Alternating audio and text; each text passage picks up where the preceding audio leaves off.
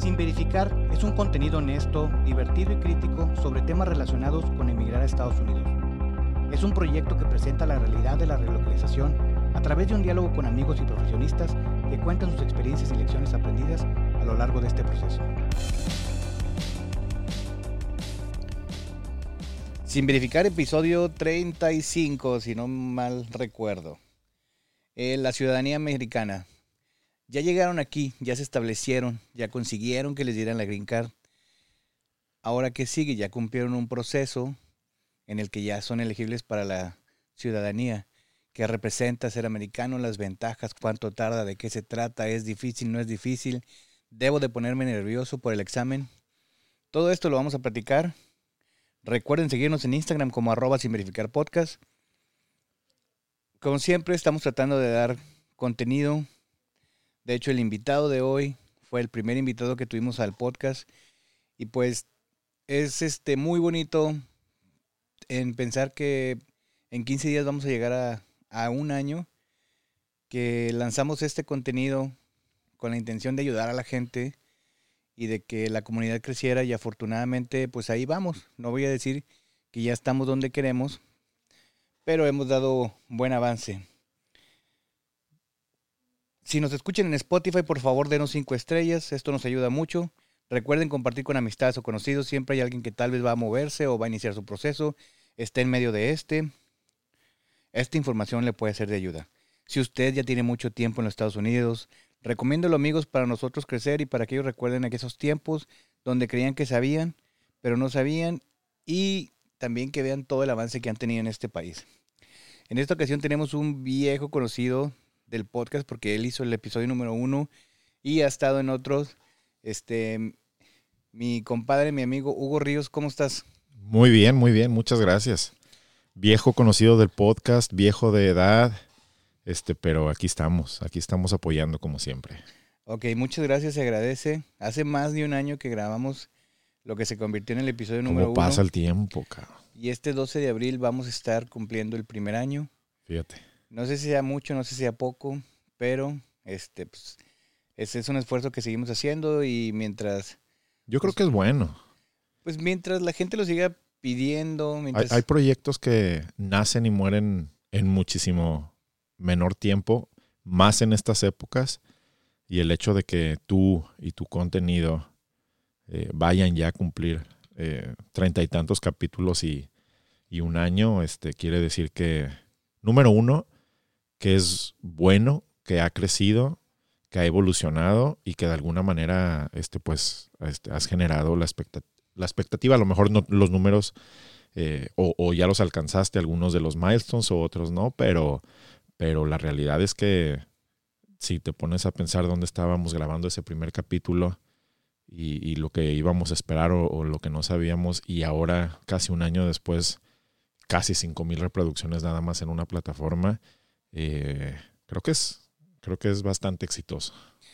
Bueno, eh, la verdad es que es, es, algo que como nunca me había dedicado a esto, como nunca había evaluado qué tanto es mucho, qué tanto es poco, pues eh, no, al día de hoy no, no alcanzo y la única referencia que tengo es cuando la gente se comunica por medio de la cuenta de Instagram y dice, oye, gracias, me ayudó, me gustó, puedes hacer esto, puedes hablar de esto porque significa que hay gente escuchándote del otro lado, ¿no? Y a lo mejor pues no tenemos el impacto masivo, pero al saber que le está ayudando a algunos pocos y que le está sirviendo, es algo que, que pues genera algo, ¿no? En, en una ocasión me contactó alguien y me dice, oye, es que yo llegué porque en un grupo de Facebook de puras visas TN postearon el episodio número uno de la visa TN, el que grabamos tú y yo.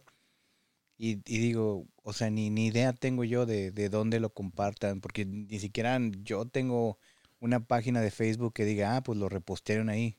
No, alguien lo subió y dijo, oigan, escuchen esto, aquí están hablando a que le pueda servir. Y pues la, verdad es que, qué bien y qué chido que, que, de esa manera lo hagan. Pero bueno. Es la belleza y la maldición de las redes sociales. Sí, claro, claro. Y, y la verdad es que le tengo mucha fe al proyecto porque al final el contenido no se trata de mí, no se trata de una persona se trata de la comunidad, se trata de las personas que están viviendo esta experiencia, las que acaban de llegar, las que ya tienen mucho y eso que enriquezca la experiencia de otras personas. Pero bueno, ¿cómo estás? Bien, muy bien. Este, ya a punto de terminar con este invierno, que la verdad no ha sido, no ha sido tan malo. Pero ya, ya esperando la, la, primavera acá en Michigan. Bueno, como siempre, llega un poco retrasada. Tú ya nos habías dicho que tú eres de Zacatecas, que llegaste aquí este, a la industria automotriz. El que tenga dudas, vaya y este, escuche el episodio número uno. Ya ahorita, ¿cuánto tienes aquí? Eh, 11 años. Voy a cumplir 11 años. Y sí, originario de Zacatecas, pero radicado en Aguascalientes antes de venir a, a Estados Unidos. Ahora, es una pregunta que ya nos dijiste hace tiempo, pero ¿te regresarías a México? No, no, no, no. Creo que me hiciste esa pregunta en el primer capítulo de la Visa TN y después en, ese par de programas que compartí con, con el buen eh, Charlie de la, de la Green Card. De nuevo nos preguntaste eso y mi respuesta fue no y, y ahorita en este capítulo treinta y tantos sigue siendo no, compadre. No, no creo. Ok, está bien.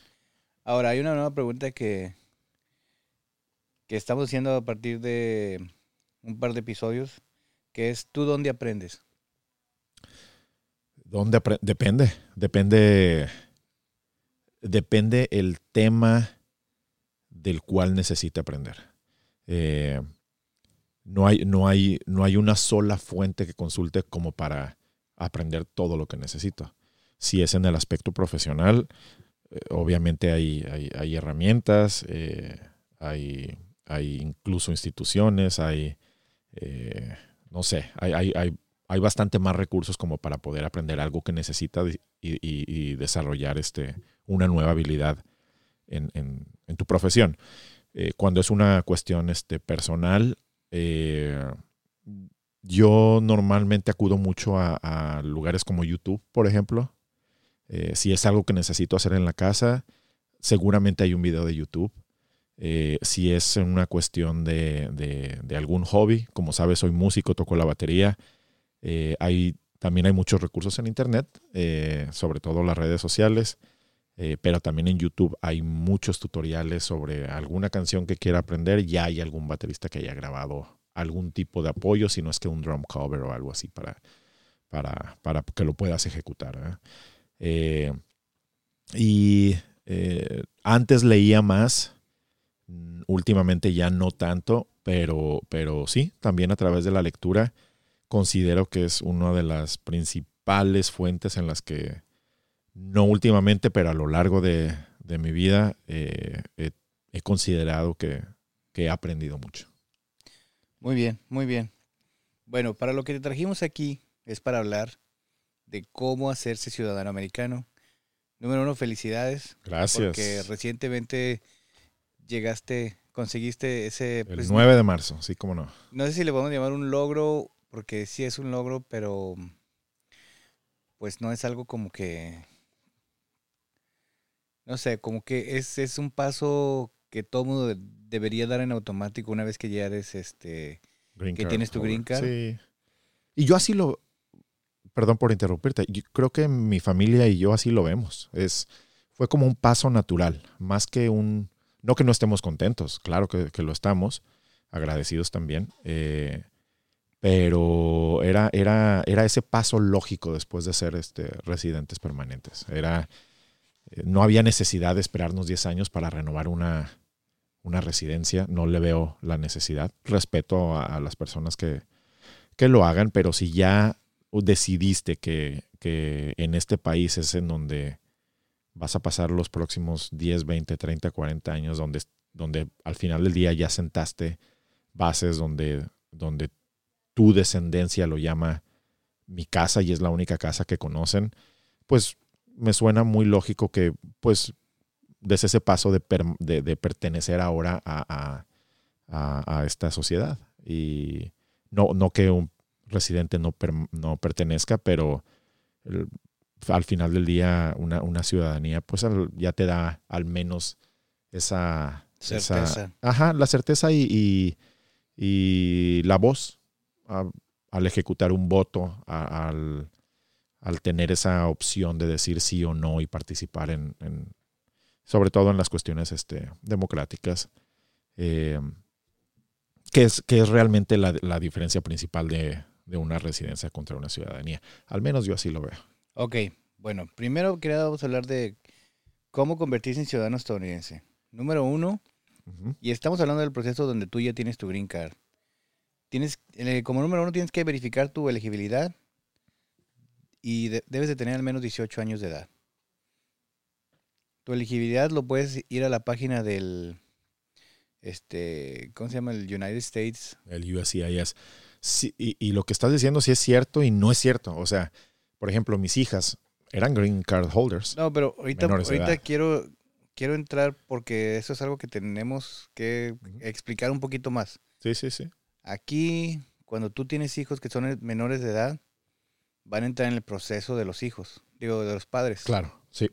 Sí, sí, sí. Entonces, si uno de tus hijos, al momento que tú estás haciendo el proceso, ya cumple más de 18, él tendría que hacer su proceso aparte. Así es. Pero primero vamos por los requisitos, es que seas elegible, es decir, que ya hayas cumplido el tiempo mínimo que te piden una vez que te dan la green card para aplicar para ciudadanía. En casos de sangre, va a ser de tres años. Correcto. Y en caso de cuando te dan una green card por medio del, del trabajo o, o algo parecido, va a ser de cinco años tu proceso de espera. Así es. Puedes aplicar a partir de los cuatro años con Nueve meses. nueve meses. Ajá. Pues ahí ya eres elegible para iniciar tu proceso. Pero, pero, eh, sí, mete sus papeles eh, en el early filing.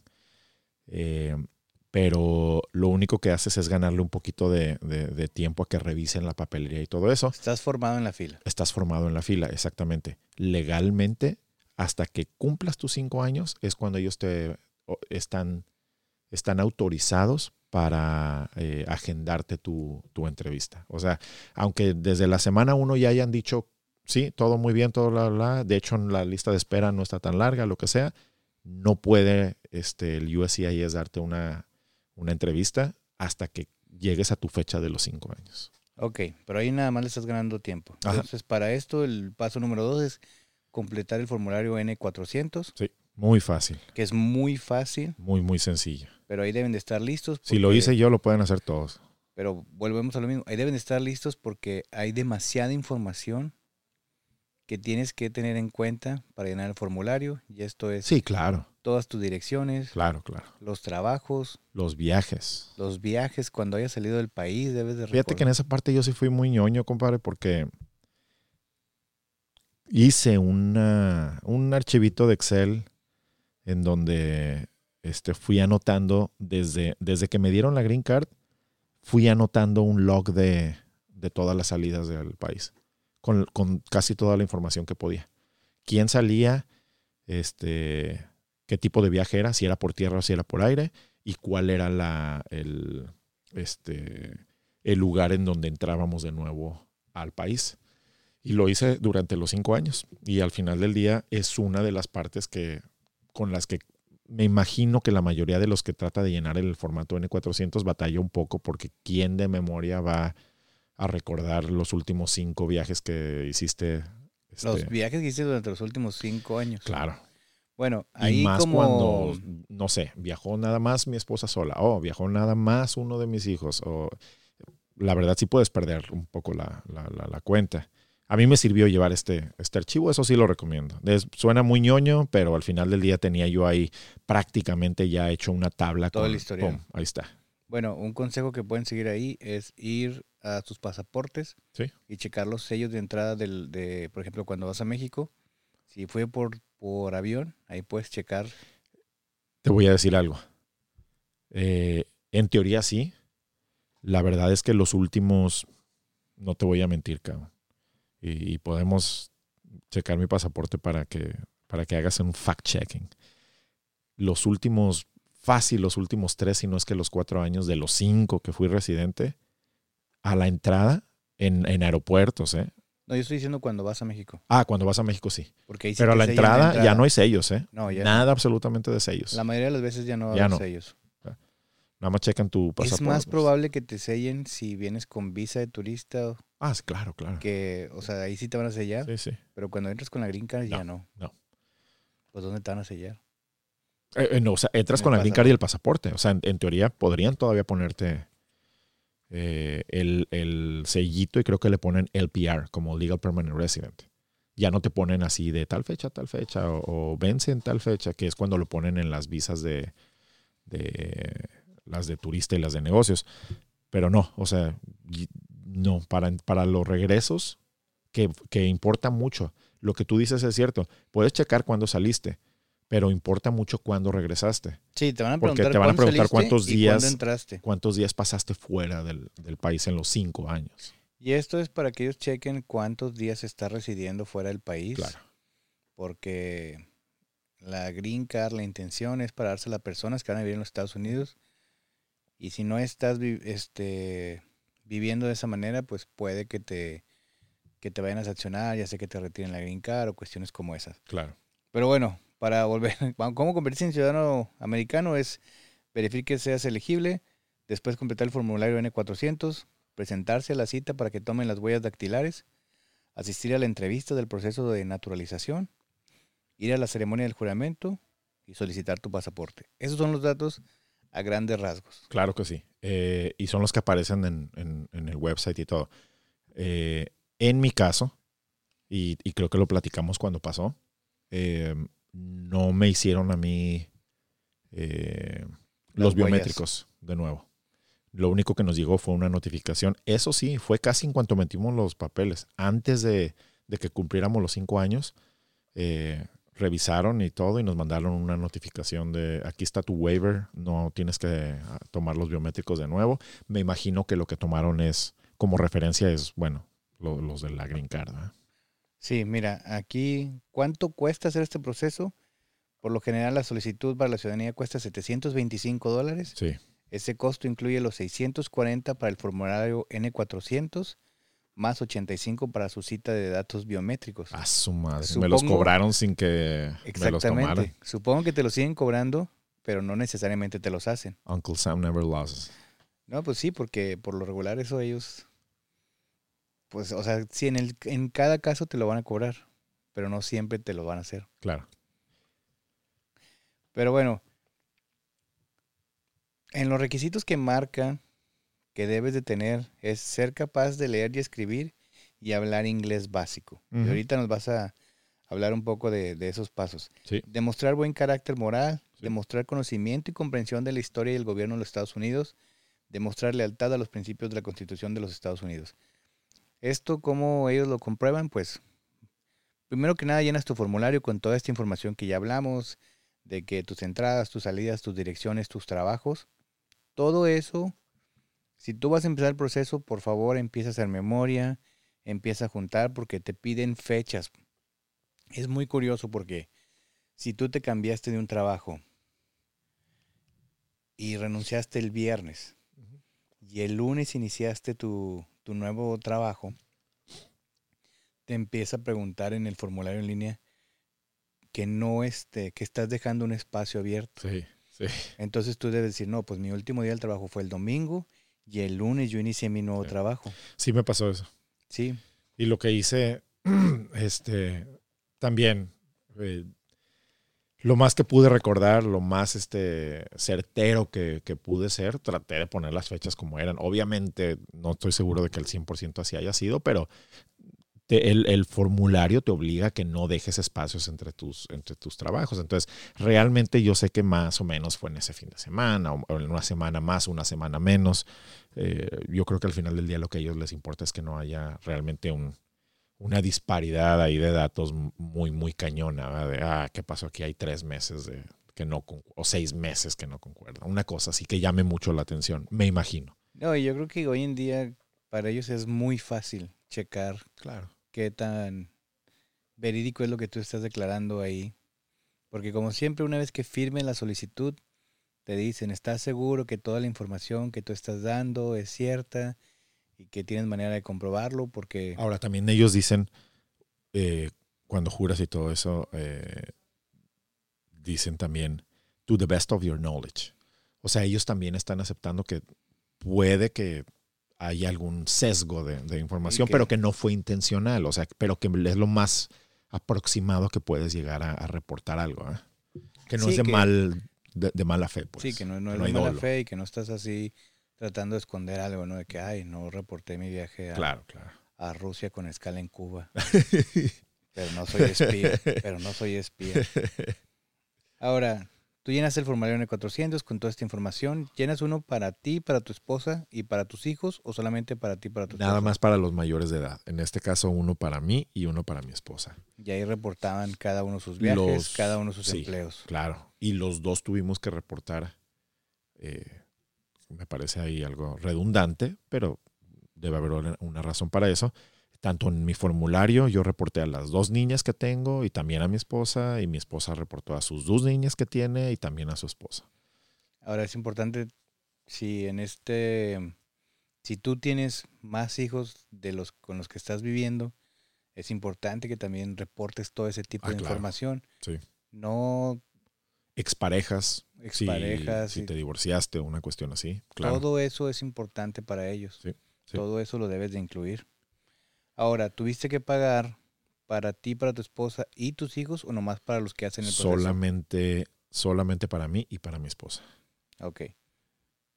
¿Y cómo, cómo una vez que ya acaba el proceso, tus hijos ya son en, automáticamente, en automático ciudadanos americanos? Sí, te lo explican durante la entrevista, precisamente. El, el- el agente de inmigración que, que conduce la entrevista, una vez que termina, te, te, lo dice porque fue una de las preguntas que yo tenía. Ni siquiera tuve que hacer la pregunta. E- Ella sola se, me dio la, mayoría de los detalles y me, me dijo, mira, tus dos hijas, en el momento en que, en que el juez federal eh, les diga que se levanten y, estén leyendo el Oath of uh, Allegiance, en cuanto termines de decir ese Oath of Allegiance, eh, en, en automático, cualquier hijo menor de edad que hayas reportado en tu N400 es, este, es un ciudadano de Estados Unidos. Dije, ah, ok, bueno. Me ahorro ahí un par de procedimientos que según yo tenía que hacer. Sí, sí. Re- Realmente te, sa- te salió más, más barato que lo que tú pensaste. Sí, que- claro, claro. De entrada yo pensaba, antes de iniciar el proceso, que iban a ser cuatro formularios y 725 por cuatro. Así. Te ahorraste 1.500 dólares, sí, sí. 1.450. Ujú. Muy bien. Ahora, platícanos un poco del examen. ¿Cómo, para dar un poquito más de contexto, una vez que ya te dijeron, aceptamos tu proceso, Sí. ya no ocupas hacer los biométricos. Claro. te debes de preparar para una entrevista en la que te van a hacer un examen. Así es. Hay un formulario o más bien este, una serie de preguntas que son 100 preguntas Sí. y de esas 100 preguntas te van a, te van a preguntar al menos 10. Si en las 10, en las 6 primeras de esas 10, tú tienes 6 correctas, lo más seguro es que ahí va a terminar la prueba. Así es. Te exentan. Bueno, anterior a eso, perdón, te van a pedir que escribas una frase muy sencilla. Que leas una frase y luego que, la es- que escribas otra frase. pero son muy sencillas. Bueno, la, ok. Ahorita te doy mi punto de vista del examen. Sí. Bueno, platícanos, dinos, o sea, primero las frases, lo que tuviste que escribir, lo que Bueno, que primero lo primero. Antes de eso, el examen. Eh, hay dos tipos, o hubo realmente dos exámenes diferentes. La administración de Trump hizo un examen eh, un poco más difícil y cambió un poquito las reglas. eh, y bueno, X. ¿va? Sí, porque en lugar de 10 preguntas iban a hacer 20 preguntas con él, y en lugar de 100 preguntas para estudiar iban a ser 120. Ajá, Y él quería decir, bueno, si te vas a ser ciudadano debes de saber más. Claro.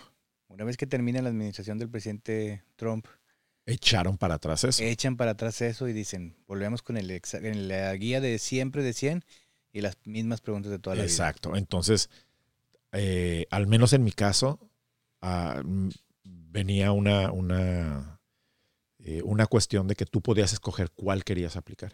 Ahora, te voy a decir una cosa. Yo no podía encontrar una sola persona que haya hecho el examen de Trump. No. Cuando yo me hice ciudadano americano durante la administración del presidente Trump, me dieron... Creo que no estaba vigente lo de su nuevo reglamento Es que duró muy poco. y hice el anterior. duró muy poco, duró y como después, no sé cuánto, pero no duró toda la administración. una vez que terminó su administración, La revocaron. te preguntaban cuál examen tú querías Querías, hacer. ajá, sí. si el más difícil o el menos Y la difícil. mayoría tomó ese del, le llaman el del 2008 o, o 2010, no sé, pero es uno de esos dos números y es el normal, es el de 100 preguntas y todo Sí. eso.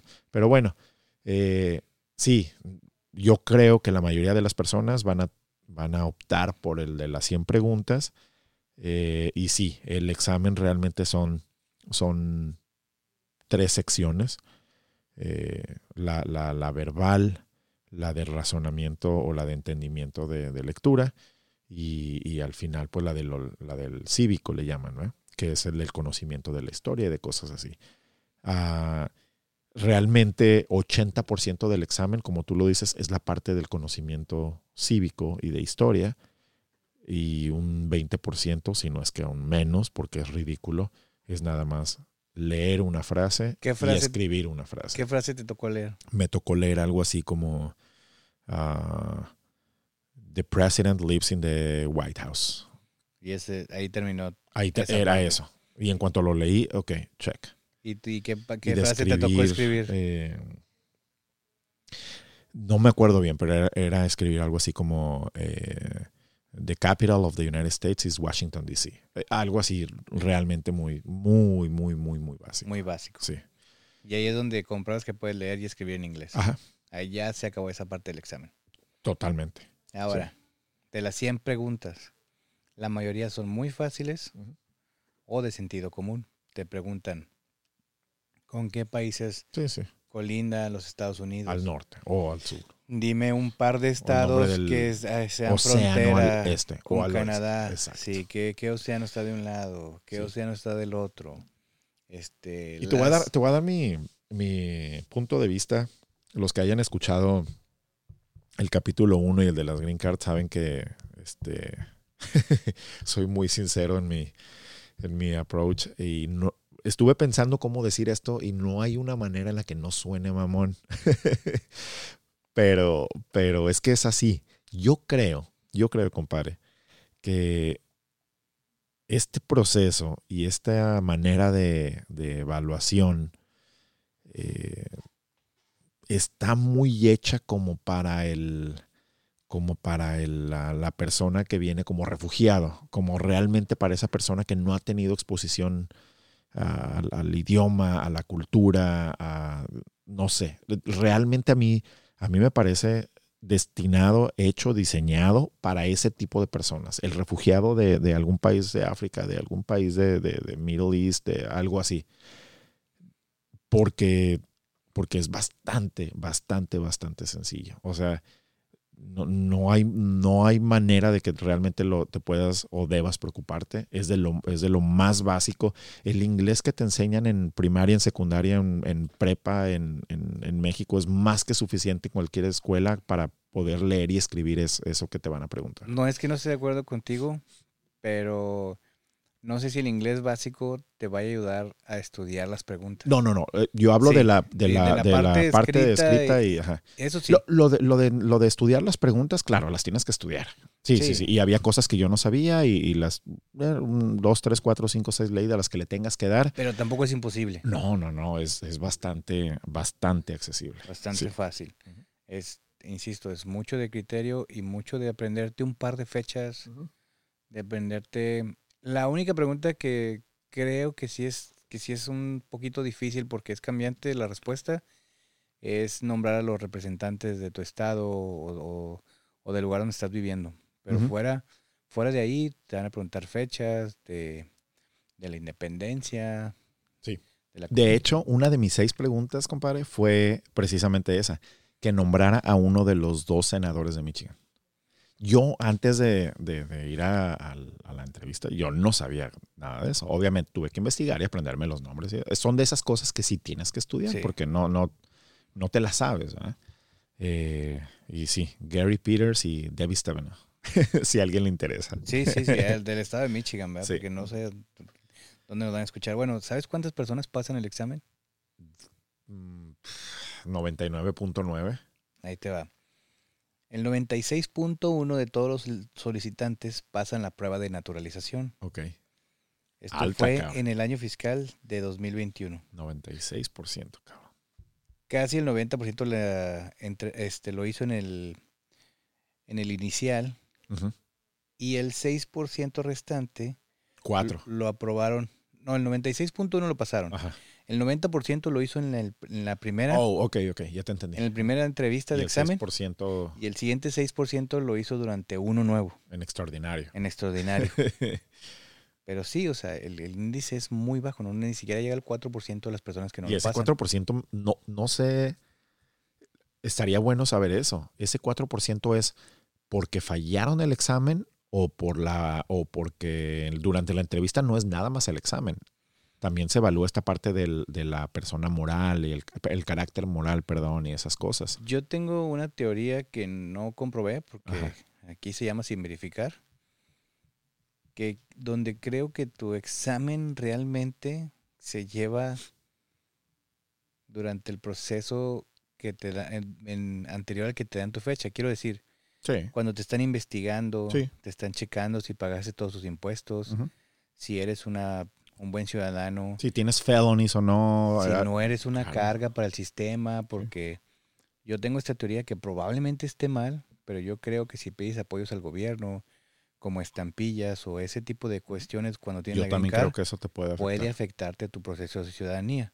Ahora, como siempre digo, no estoy seguro de que eso sea realidad. Si usted tiene dudas, si usted ya pidió ayuda al gobierno, pues investigue si lo va a afectar o no. Yo creo que puede afectar. Sí, sí. Yo también creo eso. Pero bueno, ya fuiste a tu examen, lo pasaste y ahí te, este, te dijeron, ya está todo bien, espere a que le den una cita para que vayas a, Sí. a hacer el juramento. Se, el se juramento muy bien la, la- ahora se lleva a cargo, bueno, siempre se lleva a cargo en una- alguna corte para los que nos tocó en el proceso de, COVID a ti. de. COVID.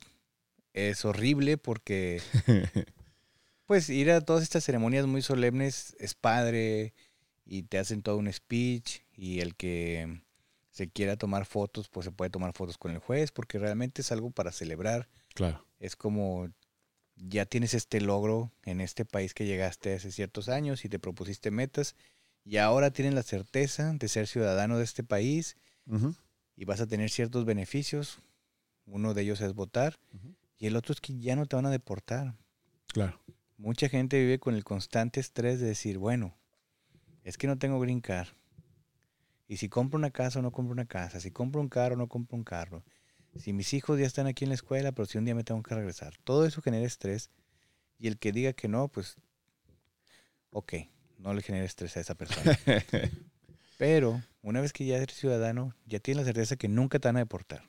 Claro. Te podrás meter en muchos problemas, vas a ir a la cárcel como cualquier otra persona, pero no te van a deportar. Ahora, este, No se metan en problemas. no No, se metan vayan en a la problemas. cárcel. No estamos recomendando que se metan ustedes en problemas. No lo hagan, nunca lo deberían de hacer. Pero sí es este es un logro y yo creo que cualquier persona que lo haga pues lo debe celebrar Sí, sí, claro.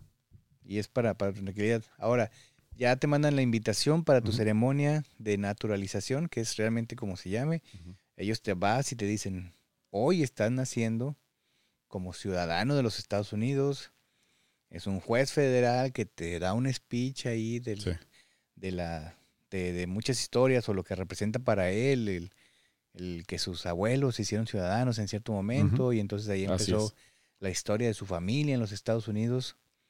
Es algo muy padre. Una vez que tengan la oportunidad lo, lo, lo y van es a una fecha, cuando te dan esa cita, eh, sí hay manera de, de posponerlo, si es una cuestión de emergencia, pero obviamente la recomendación es que, que asistas, o sea, no, no es algo que puedes estar ahí moviendo eh, indefinidamente, ¿verdad? La mayoría de las personas en cuanto, en cuanto recibe esa notificación mueve lo que tenga que mover porque, bueno, es...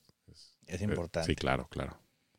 Sí, es este, una fecha que sí puedes cambiar, pero pues si, ya la tienes, ya quítate ese estrés y, y realiza. Ahora, ¿cuánto dura el proceso de naturalización? Lo que yo tengo aquí es que el proceso más o menos puede llegar a durar hasta, bueno, un promedio de nueve meses, según los servicios de ciudadanía e inmigración de los Estados Unidos, USCIS. Ujú.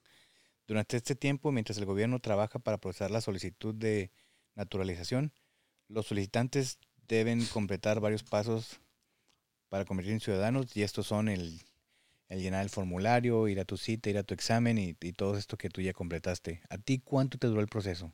Es lo que te iba, es lo que te iba a decir. Ah, los cinco años, los cinco años de, mi green card se cumplieron el, el 13 de febrero de este año. ¿Ok? Yo metí, yo metí el, el, early filing de los 90 días antes y bla, bla, bla. Pero realmente mi, mi tiempo de elegibilidad empezó el 13 de febrero. El 21 me agendaron la, la entrevista. 21 de febrero. O sea, ocho días después de que fui elegible, una semana después me agendaron la, la, la entrevista. Y el 9 de marzo fue mi ceremonia de naturalización. O sea, mi proceso de naturalización duró, duró del 13 de febrero al 9 de marzo. O sea, en un, un mes. Prácticamente. Sí. Ahora, cuando yo metí el, el, cuando llené el formato, el N400, tres meses antes de mi fecha de, de elegibilidad, eh, me decía, porque te va diciendo ahí según esto como un estimado o algo así, y me salieron creo que 10 meses. O sea, yo esperaba tal vez en junio, julio, agosto, una cosa así, no sé. Todavía en, a principios de, del año, en enero, febrero, cuando checaba, seguía diciendo nueve meses, o creo que lo que más bajó fuera así como ocho meses. Pero si te pones a pensar, bueno, fueron los, los meses que ya pasaron de cuando apliqué en noviembre, ya estamos en enero, pues bajó de 10 a 8. Ah, ok. Pero de repente, de un día para otro, como que el sistema estaba esperando a que cumpliera mi, mi fecha de los cinco años y como que en ese momento ¡fum! reseteó o actualizó algo, no sé. Ya, tu, tu entrevista el, el, 21. Y luego fui a la entrevista el 21 y me dijo la, la gente de, de, ahí del USCIS, me dice, en un par de semanas vas a recibir la notificación. Normalmente van a ser unas uh, tres, cuatro, cinco semanas. Ah, no hay problema. A la semana, ni a la semana, porque durante fue durante el vuelo, un día después de mi entrevista, yo estaba volando a México para una boda. Estábamos volando para una boda en Aguascalientes, compadre. O sea, al día siguiente recibí la carta de la fecha de mi, de mi ceremonia de naturalización. Un día después, y fue para, y ya venía la fecha del 9 de marzo. Sí, yo me acuerdo. O sea, mi mucho... caso fue muy, muy, no sé, o sea, ya estaba así que contrario a lo que tú viviste, yo, mi proceso fue como de 13 meses. A ti. Y tuvo que ver más con cuestiones de pandemia porque... Sí, sí. Digo, en el COVID todo fue atípico, cabrón. Metí la solicitud, tardó un rato y luego me acuerdo que me dieron fecha para la entrevista pero la fecha era el día que yo salí del hospital de COVID, porque no sé si sabías que yo me iba a morir. Te ibas COVID. a morir, compadre. Yo te vi. Y entonces hablé con el último aliento de vida que me quedaba y les dije, no puedo asistir a la, a la, a la entrevista porque, ¿Por tengo, porque me estoy muriendo. Porque, porque vengo saliendo del hospital de COVID y es bien pesado cargar con mi, con mi tanque de oxígeno y como yo pedí tanque estacionario, no tiene rueditas. Y me la, me la regendaron y todavía fui al, entre, o sea, al examen, hice el examen, lo exenté afortunadamente porque había estudiado. Pero había un asunto ahí que retrasó como 12 semanas que me dieran mi cita del juramento. Y el juramento se hacía ahí mismo en las oficinas del, de inmigración. Ah, ok, ok. Y era súper triste porque no te dejaban llevar a nadie. Uh -huh solo entraban las personas que iban a hacer a su proceso y había sillas, o sea, a cierta distancia una de otra. Sí, sí, sí. Y, ah, para esto no me llegó la carta física con la invitación. Simplemente que yo me metí a la página, que eso es algo está. que recomiendo. Claro. Chequen los documentos que le están sí, llegando. Sí, sí. Ahí vi que estaba la invitación. Pero lo más triste era que no empezaban porque estaban esperando como a cuatro personas pero yo casi estoy seguro que esas que cuatro no, personas no, no, no asistieron. No sabían. Porque no les llegó la invitación física y no checaron sus, claro. Y pues bueno, en esta ceremonia ustedes van a entregar su tarjeta de green card Sí. Ahí es donde te recogen tu green card. y a cambio les van a dar su este Certificado de certificado de naturalización. naturalización. Sí. Usted no es ciudadano hasta que no reciba este certificado. Sí. Y ahí es donde empieza un problema.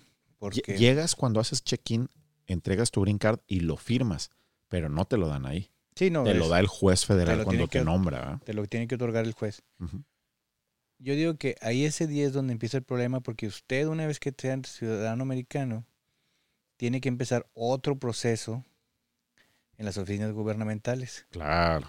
Esto fue lo que yo Me hice. recordó 11 años después, eh, aquel mayo del 2012 cuando llegué y que me di cuenta que tenía que hacer muchos, muchos trámites burocráticos para, nada más para llegar a vivir y residir y, traba- y poder trabajar en Estados Unidos. En aquel entonces era ir a la oficina del Seguro Y Social, acá igual, sacar tu licencia. igual. Bueno, lo tienes que volver a hacer otra vez. Número uno, con tu certificado de naturalización. Bueno, un poquito antes. Ya habíamos platicado de esto antes, pero es, es bueno recalcarlo. Una vez que tú ya eres elegible y vas a tu examen. Hay una pregunta clave que te dicen. ¿Qué nombre quiere Claro. usted ponerse en su ciudadanía? Esta es la única oportunidad que En la que, no, van, a, en la que no te cobran. van a tener gratis Ajá. la De posibilidad de quiera. cambiarse de nombre. Usted Claro. se puede llamar como quiera. De hecho, desde para, para que tu audiencia lo sepa, me llamo Oliver Atom. Yo desperdicié mi oportunidad de la vida de llamarme Roberto Donatello Y compadre. porque yo soy muy fan de las tortugas ninja y, y nunca me voy a llamar Donatello y tuve la oportunidad y no lo hice. Roberto Donatello Hernández. Pero bueno, ahí este, ustedes pueden llamarse como quiera Sí, sí, sí. y ok, esto yo creo que es una cuestión más para países que tienen nombres menos Fue, compatibles. fue muy común en, en los principios de- del siglo pasado, cuando la mayoría de, de- de la gente emigró de, Europa y cosas así, eh, porque cambiaban su apellido para poderlo pronunciar de manera más fácil en Estados Unidos, para que fuera más fácil de escribir, para que, etcétera. O por ejemplo los países de Asia, ¿no? Que son menos compatibles con el, el idioma inglés. Pues ahí es cuando usted va a encontrar una persona de la China que se llama John. O una persona de Corea que se hace llamar David. Ujú. Y que dices, Exacto. que suena chistoso, ¿no? Que dices, ¿por qué se llama así? Ah, pues porque muy probablemente durante su proceso de naturalización, él decidió cambiarse el nombre. Te puedes cambiar el nombre y el apellido, no importa cómo te llamabas antes, tú puedes escoger lo que tú quieras. Sí. Algo absurdo, Realmente, ¿eh? puedes escoger tu, tu primer nombre y tu apellido totalmente nuevos. O sea, no tiene que, que tener un, un, eh, ningún tipo de conexión con, con tu Sí. personalidad anterior. Y no es que reinicies tu vida porque todo va a estar en Claro. tu mismo número de seguro social. Sí, sí, Y ahí está tu crédito, y ahí está todo tu Sí. historial. Sí, sí. Simplemente que la corte te va a otorgar un nuevo nombre. Junto con tu, este, ¿cómo se llama? Tu certificado de naturalización, te van a dar una, una hoja de la corte que es tu nuevo nombre. Con esos dos, acudes a tu oficina de, Del seguro de social. seguro social, Actualizar tu seguro social. actualizas tu nombre en el seguro social. Y tu estatus. Porque normalmente, al menos como, como yo estaba, eh, yo, yo estaba reconocido ante el gobierno o ante la Secretaría de, de- de- de Seguridad Social como, como, un, como un permanente, como un residente permanente, ¿verdad? Sí, y ahí mismo van a cambiar tu estatus y de esa manera la próxima vez que empieces un trabajo o que en tu trabajo actual te pidan que demuestres que, que puedes trabajar aquí legalmente, pues ahí ya les va a aparecer. Entonces tienes que ir ahí. Después de eso, ir a la oficina, a la Secretaría del Estado, a actualizar tu licencia de conducir Así es. Con tu nuevo nombre. Sí. Si cambió, si, yo recomiendo que la cambien siempre porque actualizas tu estatus y puedes pedir una tarjeta este, Ah, el Enhanced Driver Driving License. Donde ahí ya dice el estatus de que eres ciudadano y con esa puedes entrar y salir del país por tierra. Fíjate, esto es bien interesante. Yo pensé que era un, una cuestión más, más este, eh, general y que había en, todo, en muchos estados. Lo- los Enhanced Driving License, solamente hay cinco estados en Estados Unidos que otorgan los Enhanced Driving License. Michigan, Minnesota, eh, New York, Vermont y Washington. Nada más. Son los únicos cinco estados en todo Estados Unidos que te dan Enhanced Driving License. Y realmente un Enhanced Driving License es, número uno, es una licencia de conducir y número dos, es un passport card.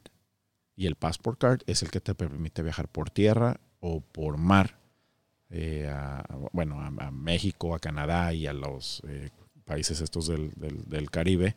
Y con esa misma tarjeta, con ese passport card, puedes regresar. Entonces es como un, técnicamente es como un combo card. Es, un, es una licencia y es un pasaporte. En, o un en, passport card. Ajá, sí. Ahora, fuera de esos cinco estados, los otros 45, si tú quieres, puedes tener tu licencia de conducir y puedes tramitar tu passport card. O sea, puedes tener un passport card si quieres, que te va a servir para lo mismo, para ir por tierra a México o a, o a Canadá o, a, o, por mar en un crucero a X o Y.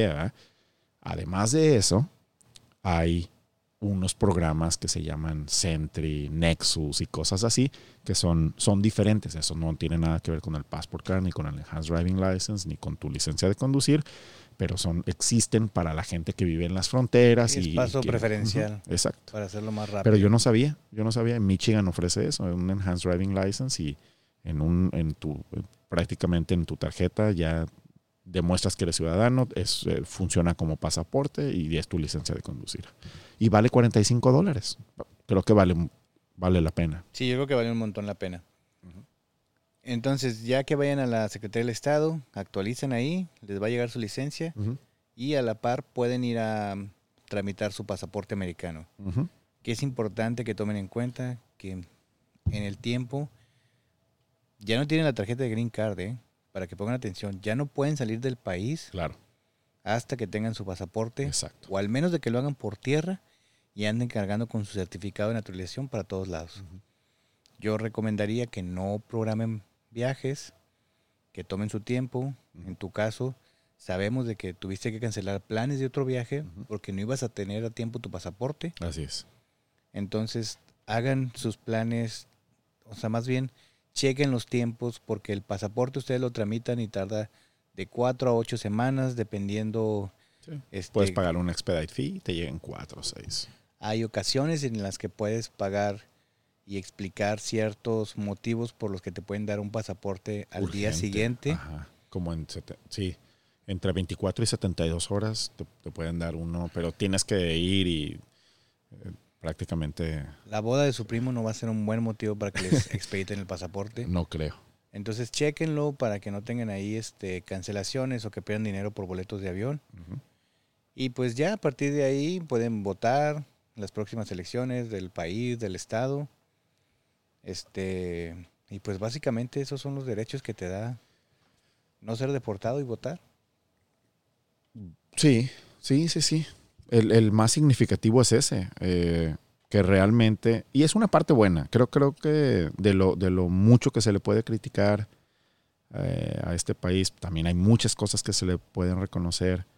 Eh, y una de esas cosas que se le pueden reconocer, que al menos a mí me gusta, y esto hablo totalmente, 100% a título personal, eh, claro, es, yo siempre lo dije, eh, siento que aquí sí se ve un poco más el uso de los, de los taxes, de los impuestos que pago, yo, yo siento que sí, que sí los, que sí los estoy disfrutando de alguna manera, que, que en la comunidad en la que vivo, sí se están usando para, están para algo. reflejando. ¿eh? Ajá.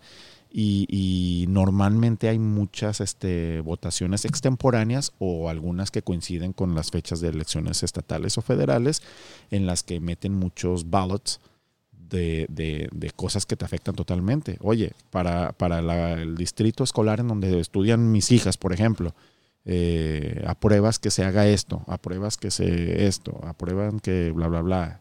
Una vez nos tocó eh, que querían aprobar eh, la casa de que fuera que se extendiera el la temporada de caza de, de venados, no sé, o sea, cosas así.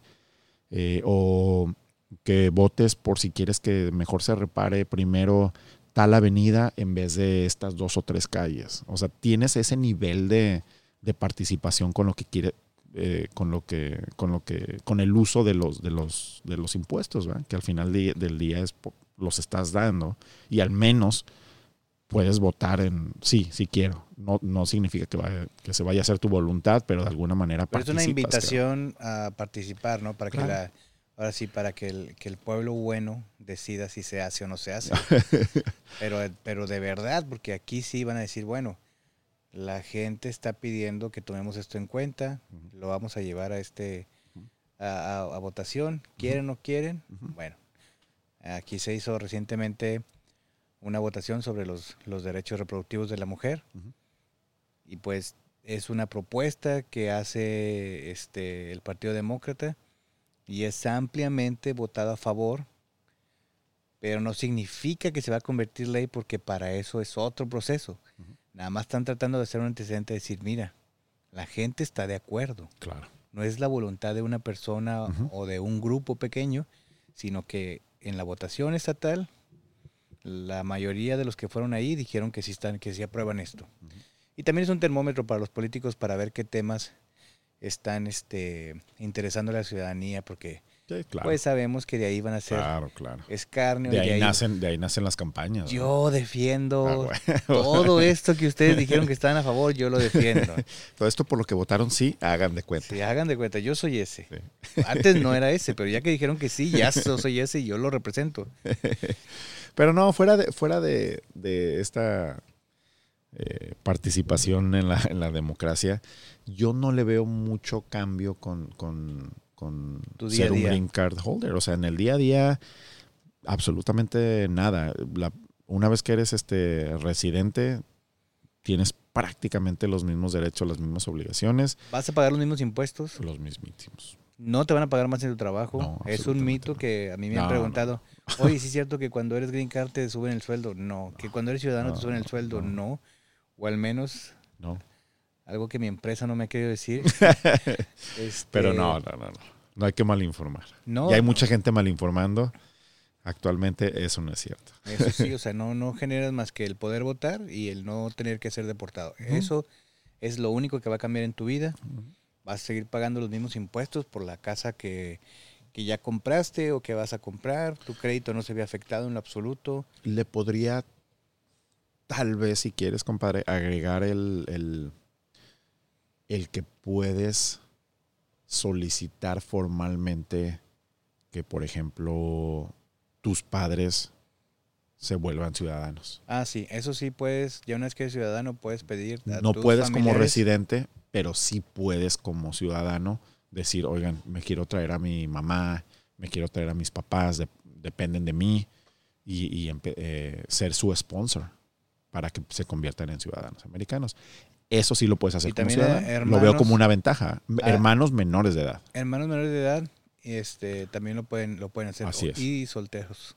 Y solteros, claro. Es un requisito. Pero bueno. Mis hermanas ya se chingaron. ¿Algo más que te gustaría agregar? no, nada más. Este, felicidades por el año de, del podcast, compadre. Muy, muy orgulloso, muy agradecido de, de esta mi decimoséptima participación. no, apenas, apenas, es, apenas es la cuarta. Eh, hemos estado tras bambalinas en, en algunos episodios más, pero eh, no, simplemente me da gusto que, que, ya sea un año, que sean muchos capítulos, va, que sigan siendo más eh, y que la canción de, de mi masca, Oliver Flores, siga sonando. No, no, muy, muy, muy buena este, canción que nos presta para la introducción, para el intro y el outro. Este, muchas gracias por, llevarnos a ella. Eh, la verdad es que yo solo espero que cada vez yo lo haga menos peor y que, este, que a más gente le sirva, porque esa es la intención del contenido, que alguien tome esa, ese episodio que está más interesado y diga, ah, yo pienso tener un hijo, o mi esposa está embarazada, o yo estoy embarazada, y mira, me sirve escuchar esto. Me sirve escuchar que no soy el único que no habla el idioma. Me sirve escuchar que no me siento cómodo aquí, otra persona se la está pasando igual y todo va a pasar. Este, pero bueno, pues muchas gracias porque estás aquí de nuevo. Este, eres el número uno en reproducciones. El episodio. Sí, señor. El, episodio, este. Por favor, escuchen este. Sigue avanzando. Y bueno, pues seguimos con el compromiso de seguir haciendo el programa, pero resulta muy difícil llevarlo a cabo sin los invitados. Anímense a participar. Todo el mundo tiene algo que compartir. Recomienden invitados, sugieran temas. Cualquier necesidad que tengan, propónganlo. Tal vez hay temas que yo estoy ignorando. Recuerden seguirnos en Instagram como arroba sin verificar para que conozcan a nuestros invitados. Ahí los estamos etiquetando. Recuerden compartir, solicitar saludos para nosotros seguir creciendo. Les deseamos una buena semana. Nos escuchamos hasta la próxima. Escucha sin verificar un podcast para todos los que emigraron a los Estados Unidos o lo piensan hacer. Sin verificar un año. Bye.